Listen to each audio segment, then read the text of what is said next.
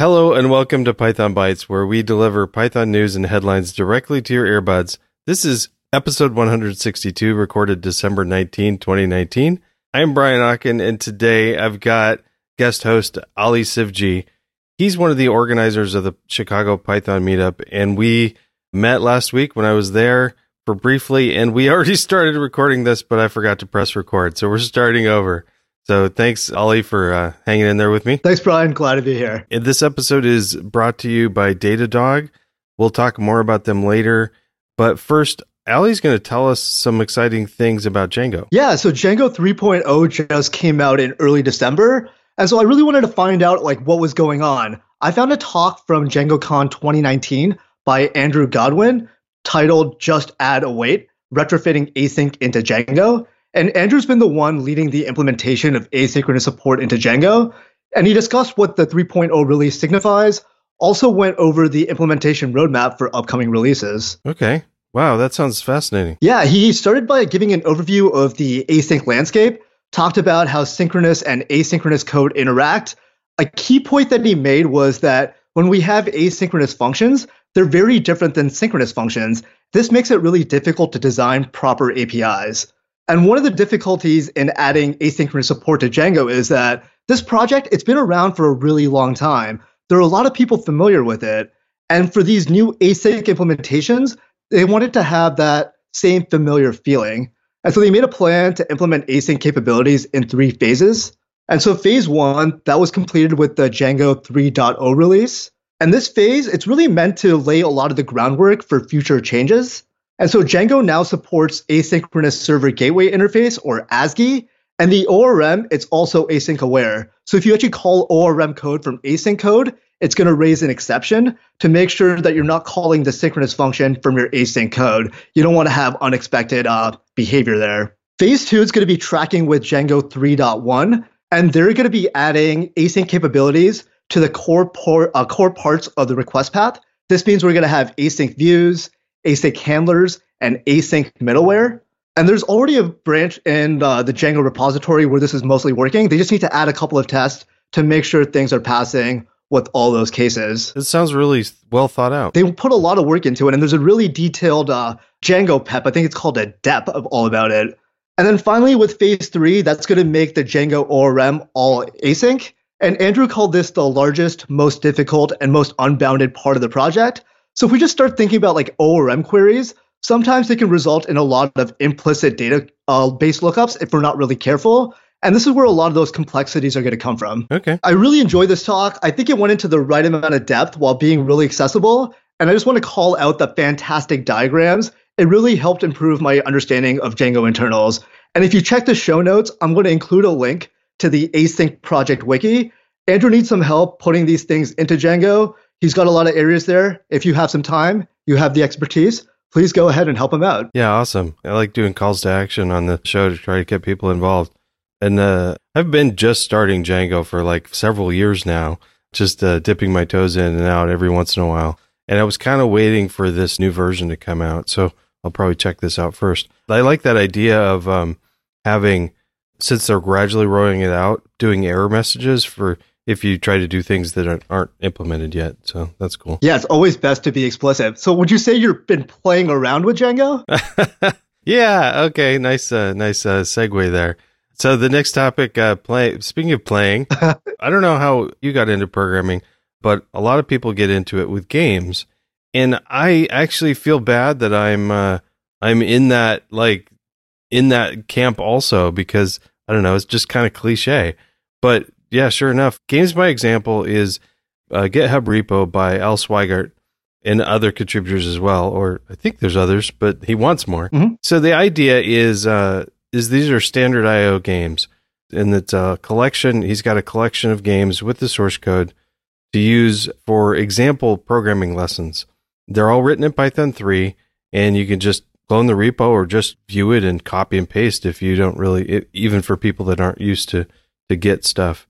I think it's neat because I um, before I even learned any of the concepts of programming, I was programming games by copying them out of magazines and typing them into my old TRS 80 way back in the Stone Ages. That's awesome. I didn't know what it was doing, but I could modify things and sort of interpret it because you can kind of read basic. So there's some cool features of these games that actually I, I would have enjoyed at the time.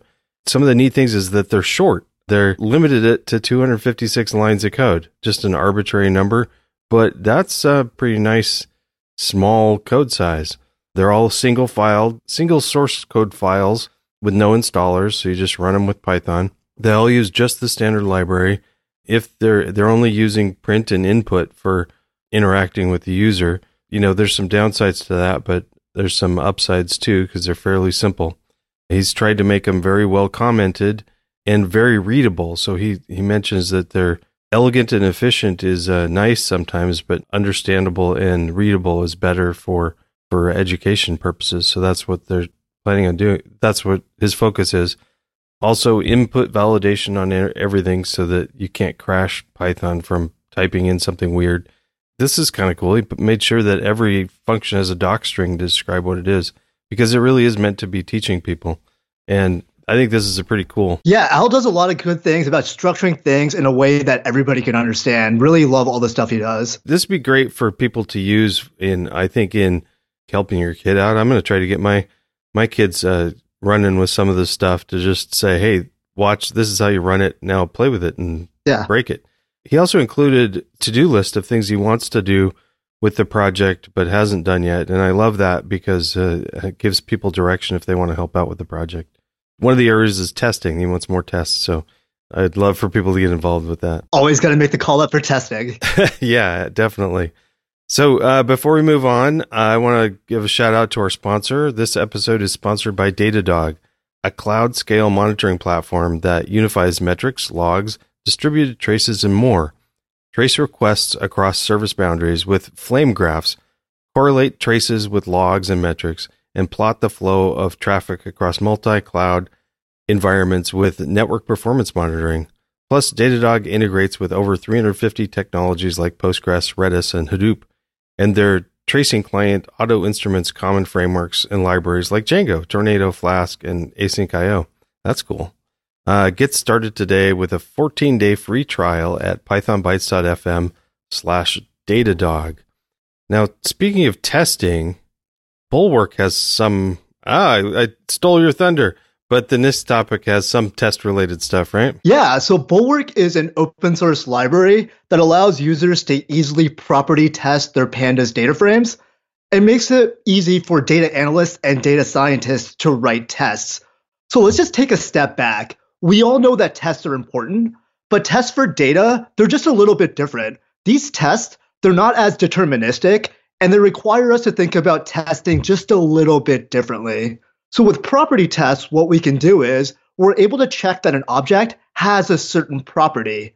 And so property tests for data frames include things like validating the shape of a data frame, checking to see if a column is within a given range, verifying that a data frame has no nans, and things like that. So with Bulwark, you're able to implement these property tests as checks and each check takes a data frame and some optional arguments. This check will make an assertion about some data frame property.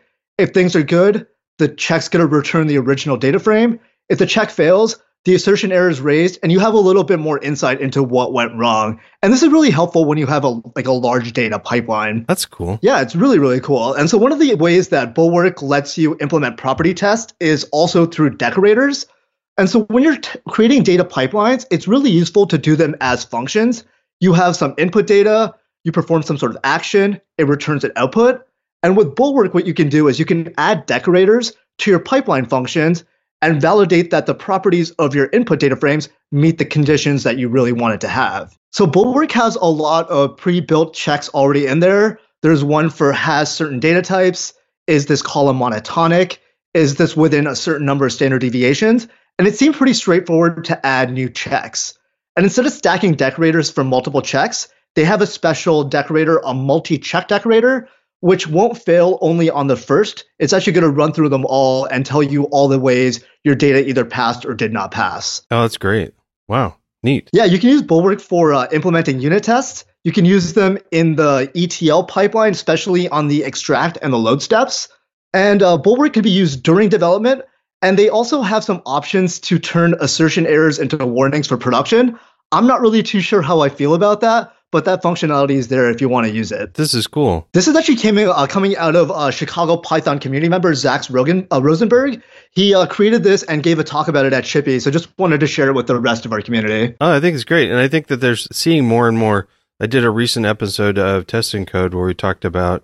I talked to one of the the people on the Great Expectations project. Mhm. That's around testing with data also, and you know some some frameworks. Um, are attacking the problem differently and also just some people like one style over another this is a little bit different style than great expectations so i think it's definitely worth checking out and having more gosh more and more of our our life is controlled by data pipelines not necessarily controlled but influenced by results based on these data pipelines so having these checks in place to make sure that our our data is just as solid as our source code. This is awesome. Yeah, it's really good to see all these data scientists and data engineers thinking about testing in a different way. Oh, gosh, there's some interesting contributors to this. This is great. Cool. Uh, we got off on the test side. I, I could go down that rabbit hole for all day long, but let's pop out and talk about packaging a little bit. Packaging. Have you talked about it before? yeah. Yeah, actually, so packaging is such a we do cover almost every story packaging related because it is a stumbling block for a lot of people to go forward. At at some point you get into the intermediate Python developer and how to share your code is and dealing with virtual environments and stuff is one of those things that you have to run into. So I think it's kind of cool. I am not a poetry user, but I might try this new one out. So poetry just announced the poetry 1.0.0 they're no longer zero versionings.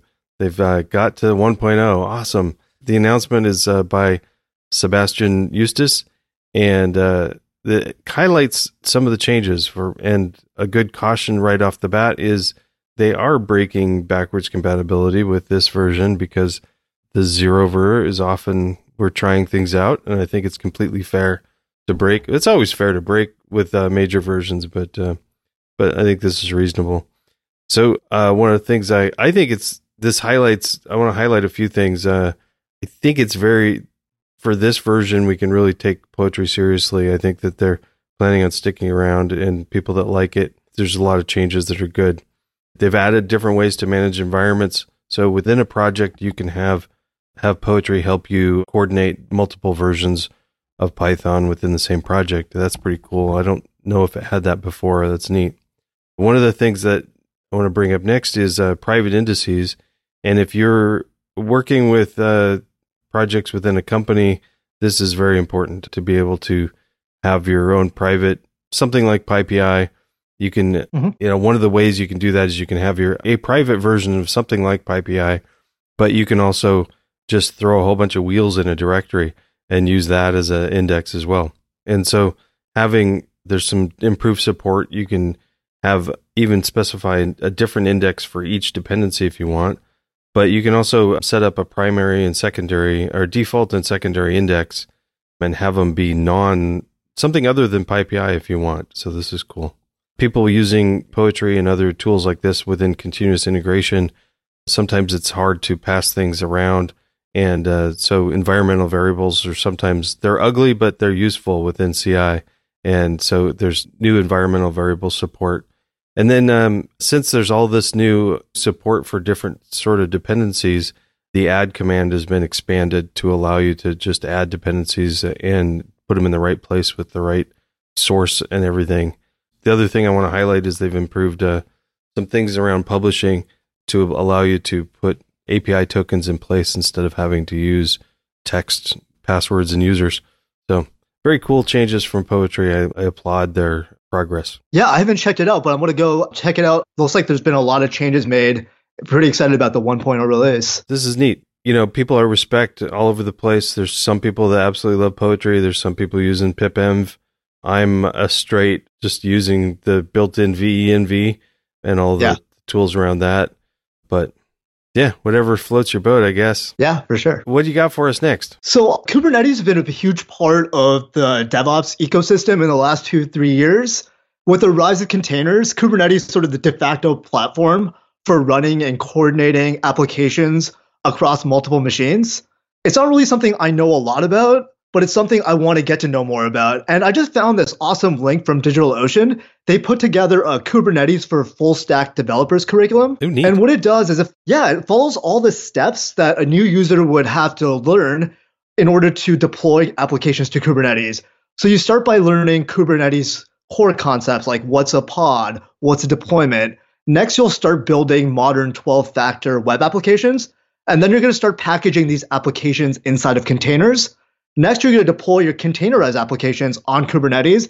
And then finally, you're going to be, learn how to manage all that cluster orchestration and the cluster operations. I went through the, the first link, which was like an introduction to Kubernetes. I found the material really easy to understand. It's pretty much what you expect from DigitalOcean. Like, I learned how to do a lot of my operations work from DigitalOcean. And I'm really excited that they have a lot more resources for the community.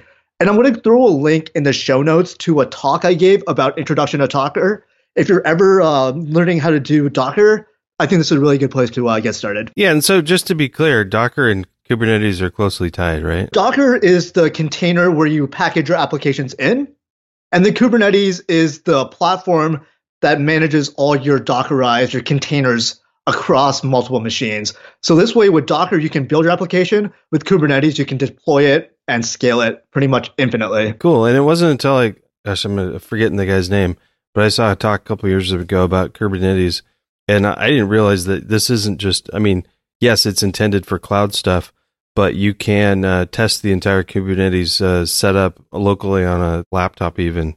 So that's pretty neat. Yeah, for sure. I'm not lying there. Is that true? It's like uh, kubectl. Like you can uh, have like a kubelet on your machine and pretty much do whatever you need to on the cloud locally. Okay, cool definitely good for playing around. You don't have to pay for anything. Exactly. Well, now, so the last topic, I want to apologize to people. I'm perfectly okay with making mistakes on the show. So on episode 159, we were going through a whole bunch of PyTest plugins, and one of the things we covered was PyTest picked. And I incorrectly assumed that it would run. There's a quote on the PyTest picked site that says it runs the tests related to unstaged files or the current branch on the current branch according to Git. To me, that sounded like it it runs the tests related to code that's changed, but uh, I was wrong. So Michael was right. I was wrong. It just runs. It uses um, uh, Git to find out which files have changed, and if those any of those are test files, it runs the tests related to those test files. That makes sense, and that might be if you're developing tests, that might be exactly what you want. But if you're developing code, you might want something different. And the tool I was thinking about was PyTest Testmon, and that's a plugin for PyTest also. And I'm just going to read their blurb. So PyTest Testmon is a PyTest plugin which selects and executes only tests you need to run. It does this by collecting dependencies between test runs and all executed code internally by using coverage, the coverage data, and comparing those dependencies against changes. So it updates the database on each test execution so it works independently of version control. So that's the thing I was thinking about. So if you use this coverage to find out what tests are affecting different parts of your code base, very cool. So if you're making changes, this sounds like black magic to me that I'm glad somebody else wrote it, but it does look pretty neat. And I think I am definitely ready to try this again. I tried it a while ago. And for some reason, I don't even remember what I what I don't think I had any beef with it, but I just didn't think I needed it. But this looks exciting enough to I'm, I'm going to try that again. For large test weights, I think this would save you so much time instead of rerunning everything. Yeah, I mean, there's other ways to if you know specifically what you want to rerun. Yeah, if you've got a whole bunch of different tests and they all run pretty fast, but you uh, you're not quite sure which ones you should run based on your code changes, this is kind of neat. Awesome. So that's the end of our normal topics. We didn't really get to know you a little bit. But here, so you got anything extra? You want to tell us what you're up to? Sure. So one of my favorite things about Python is the community. And as the organizer of Chicago Python, it's no surprise that building hyper local communities is like one of my main passions.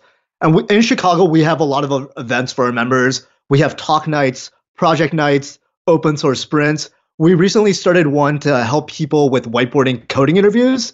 But there's great user groups all over the world and I just want to include a link in the show notes so how your listeners can go out and find a local community they can be a part of. And I also want to give a special shout out to all my fellow organizers who are listening to this podcast. Thank you for all you do for the community. Yeah, I mean, I didn't know that the uh, Chicago community was so huge. You guys are.